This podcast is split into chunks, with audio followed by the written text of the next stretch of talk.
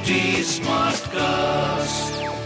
You're listening to a Hindustan Times production brought to you by HT Smartcast. Hello, these are the top news for the day.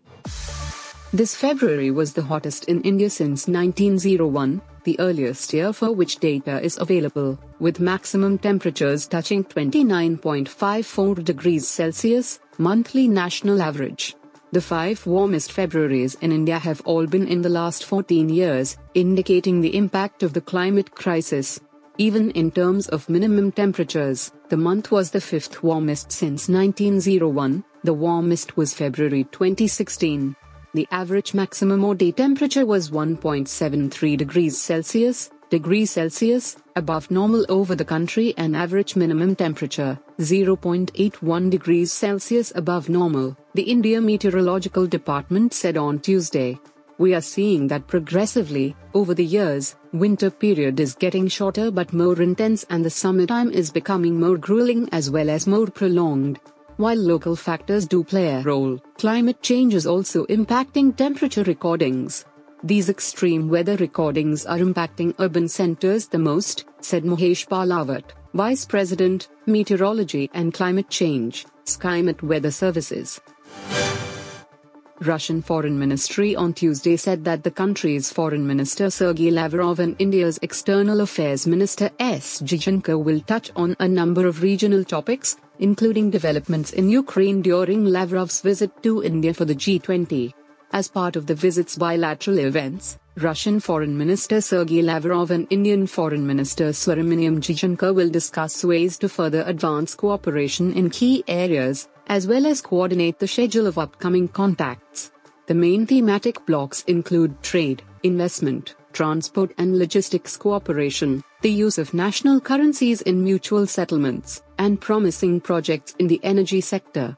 The ministers will exchange views on topical international matters, including interaction under India's SCO chairmanship and G20 presidency, as well as coordination of approaches in the UN, BRICS, and RIC.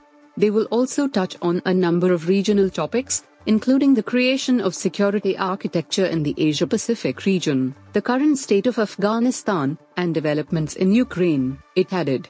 Russia supports India's G20 presidency in its commitment to promote a unifying agenda that will restore confidence in multilateral diplomacy and prevent the fragmentation of the global economy, as per the statement. We share the relevance of India's stated priorities, ensuring inclusive and sustainable economic growth, accelerating progress towards the achievement of sustainable development goals, reforming multilateral institutions, digital modernization, and increasing women's economic engagement, the statement read. The Supreme Court has directed to provide the highest level Z plus security to industrialist Mukesh Ambani and his family members all across India and abroad. A bench of Justices Krishna Murari and Ahsanuddin Amanullah said on Monday it was of considered opinion that if there is a security threat, the security cover cannot be restricted to a particular area or place of stay.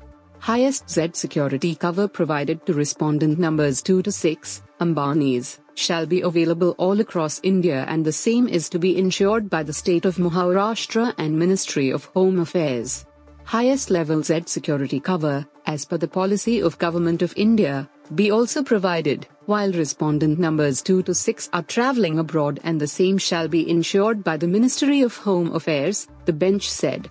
The top court said the entire expenses and cost of providing Z security cover to Ambanis within the territory of India or abroad shall be borne by them. It said that looking into the business activities of Ambanis within the country as also outside the country, the very purpose of providing security cover would stand frustrated if the same is restricted to a particular place or area. We find that the security cover provided to the respondent numbers 2 to 6 has been the subject matter of controversy at different places and in different high courts, the bench said. A 32 year old Indian national was shot dead by the Australian police on Tuesday after he allegedly stabbed a cleaner at a railway station in Sydney and threatened law enforcement officers, media reports said. Muhammad Rahmatullah Said Ahmad, who hails from Tamil Nadu, was identified by the Consulate General of India in Sydney as the man who was fatally shot by the police. Ahmed allegedly attacked a 28 year old cleaner at the Auburn train station in Sydney on Tuesday before arriving at Auburn Police Station. Sydney Morning Herald newspaper quoted police officials as saying, Two police officers were leaving the police station when they were confronted by a Ahmed, who tried to attack them, the report said. A police officer fired three shots, two of which hit Ahmed in the chest. A probationary constable also used her tar on him, it said. Ahmed was immediately treated at the scene by paramedics and was rushed to a local hospital. But he was pronounced dead, the report said. Police officers are investigating whether mental health played a part in Ahmed stabbing the cleaner and threatening the police officers, it said.